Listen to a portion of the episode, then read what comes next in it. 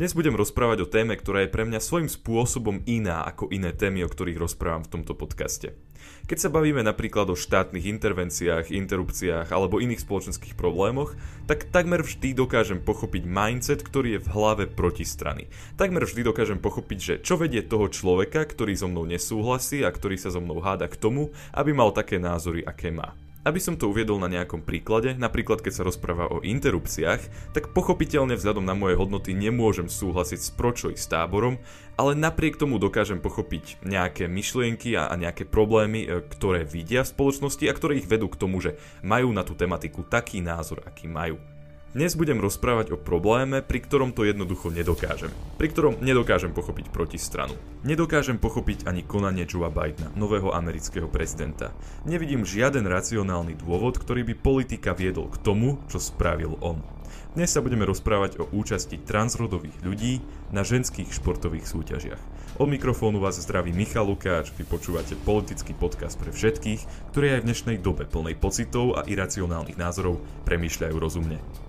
Aby som bol úprimný, epizódu na túto tému som chcel nahrať už v apríli, ale vtedy som si povedal, že to nie je až tak dôležitá a až tak aktuálna téma.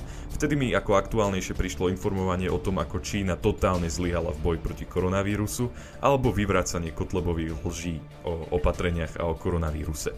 Prešlo 10 mesiacov a zrazu je tá téma aktuálna a je aktuálna kvôli tomu, že Spojené štáty americké majú nového prezidenta, majú Joea Bidena, ktorý bol zvolený v novembri a ktorý kandidoval za demokratickú stranu. A tento Joe Biden niekoľko hodín potom, ako sa stal americkým prezidentom, podpísal dokument s názvom Prevencia a boj proti diskriminácii na základe rodovej identity alebo sexuálnej orientácie. Na základe tohto dokumentu, pokiaľ napríklad odopriete mužovi, ktorý sa cíti byť ženou, prístup k ženským šatniam alebo k ženskej toalete, tak ste v podstate spáchali nenávisný čin. A tuto nekončí, to nie je to najhoršie. Už šatne a kúpeľne sú dosť nepríjemné, ale presakuje to aj do ďalšej oblasti. Touto oblasťou je šport. To znamená, že pokiaľ ste muž a identifikujete sa ako žena, škola vás musí nechať súťažiť so ženami. Pretože pokiaľ to nespraví, je to takisto nenávisný čin.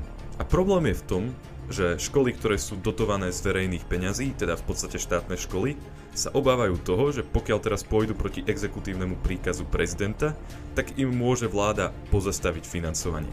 Takže je pochopiteľné, že tie školy to proste povolia, pretože nechcú prísť o peniaze a ženy sa budú cítiť nepríjemne na toalete, pretože nebudú mať žiadnu istotu, že tam nevojde biologický muž. Ženy sa budú cítiť nepríjemne v šatniach, pretože nebudú mať žiadnu istotu, že tam nevojde biologický muž.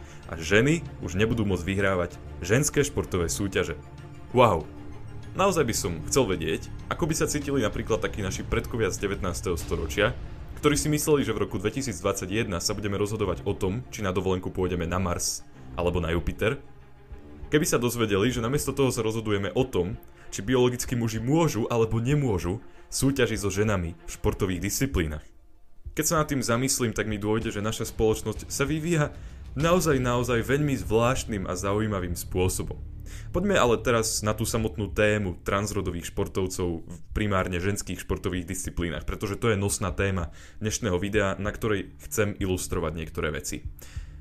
Je až neuveriteľné, že teraz musím povedať, že nasledujúca veta môže byť niektorými ľuďmi vnímaná ako urážlivá, ale pre istotu to poviem, pretože pokiaľ to povedala napríklad taká tú vetu, ktorú chcem povedať J.K. Rowlingová, tak ju Dow na Twitteri išiel v podstate ukameňovať. Takže pre istotu poviem, že ďalšia veta, ktorú teraz poviem, môže byť niektorými ľuďmi vnímaná ako ofenzívna a preto pokiaľ ste veľmi urážliví, tak vám odporúčam, aby ste dnešnú epizódu teraz, hneď teraz, rýchlo vypli. Dobre, pripravte sa, pomaly dýchajte, tá veta prichádza. Existujú určité biologické odlišnosti medzi mužom a ženou. Tak Dúfam, že ste to prežili a dúfam, že ste sa zamysleli nad tým, v akej dobe to vlastne žijeme, keď ľudí uráža základná biológia. No a povedal som to preto, pretože jednou z týchto odlišností je aj fyzická sila a fyzická výdrž.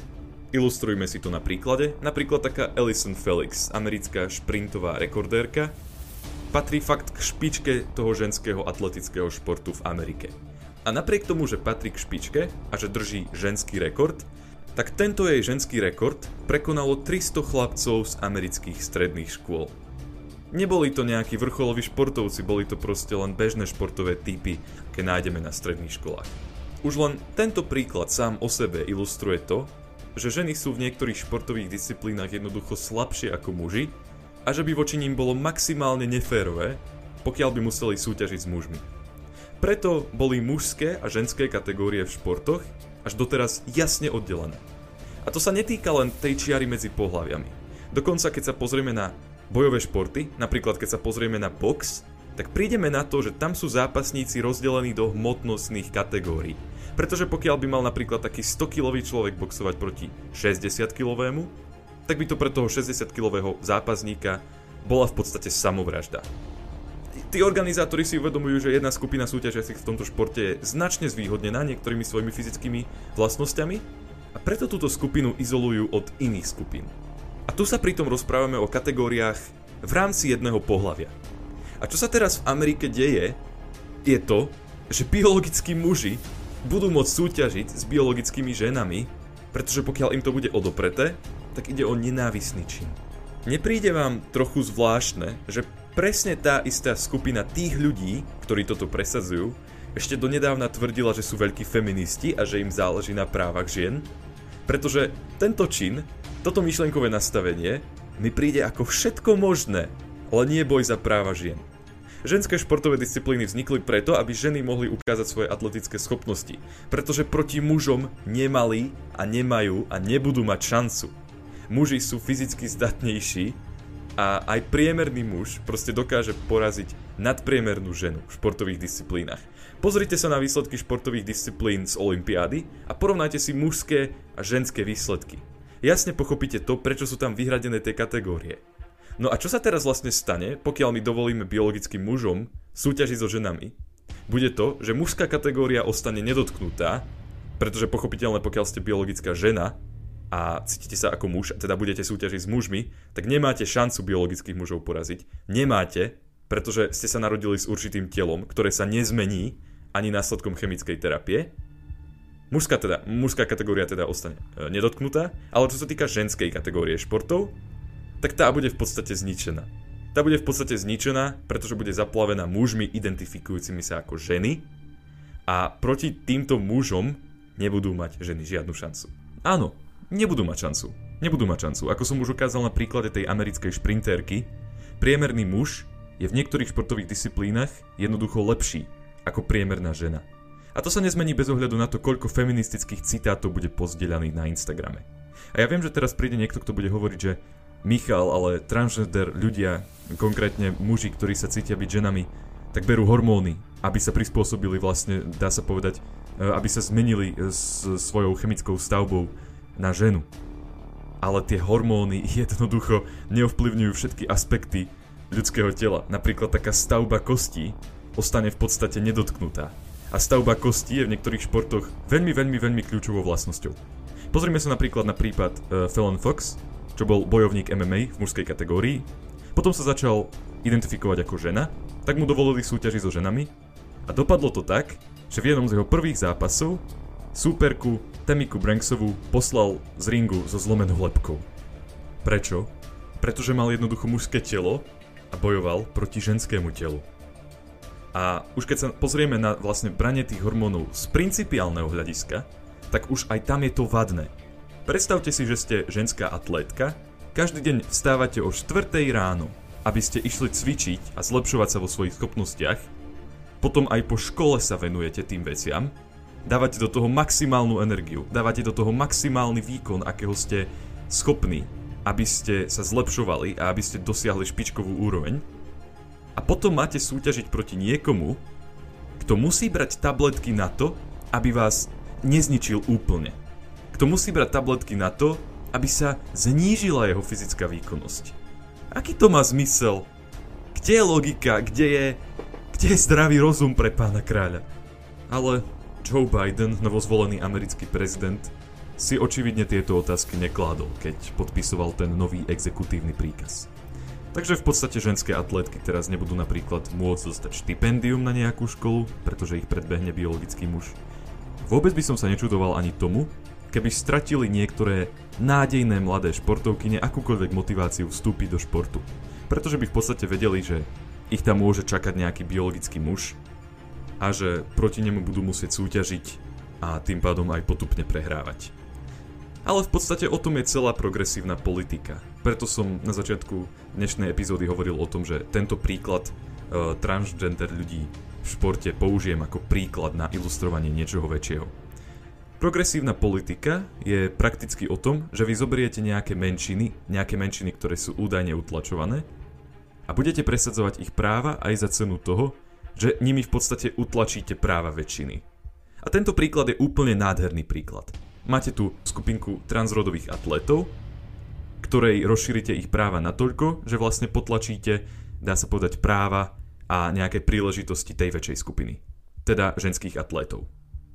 A je naozaj zvláštne, že Joe Biden, novozvolený americký prezident, je naďalej americkými médiami označovaný ako nejaký zjednotiteľ Ameriky. Ako niekto, kto prišiel zhojiť rany pod tyranovým menom Donald Trump. Napríklad, keď sa pozrieme na CNN, tak oni, keď bola inaugurácia, tak komentovali lúč svetla, ktorý vychádzal z nejakého reflektoru tam pri kapitole, ako, mm, ako tak, že to vyzerá ako ruky Joea Bidena, ktoré objímajú Ameriku. Nie, toto nebolo v Severnej Koreji, toto bolo v USA, v kolíske demokracie. Áno, toto naozaj povedala národná televízia o vodcovi krajiny. Tak takéto vykresľovanie Joea Bidena ako nejakého veľkého zjednotiteľa mi príde naozaj, naozaj úplne mimo pretože jeho prvé dni, jeho prvé podpísané exekutívne príkazy nám ukazujú, že on nemá úmysel zjednocovať Ameriku. Že on má úmysel zjednotiť Ameriku, ale to jeho zjednotenie v jeho očiach má byť niečo ako ústupok zo strany jednej strany politického spektra.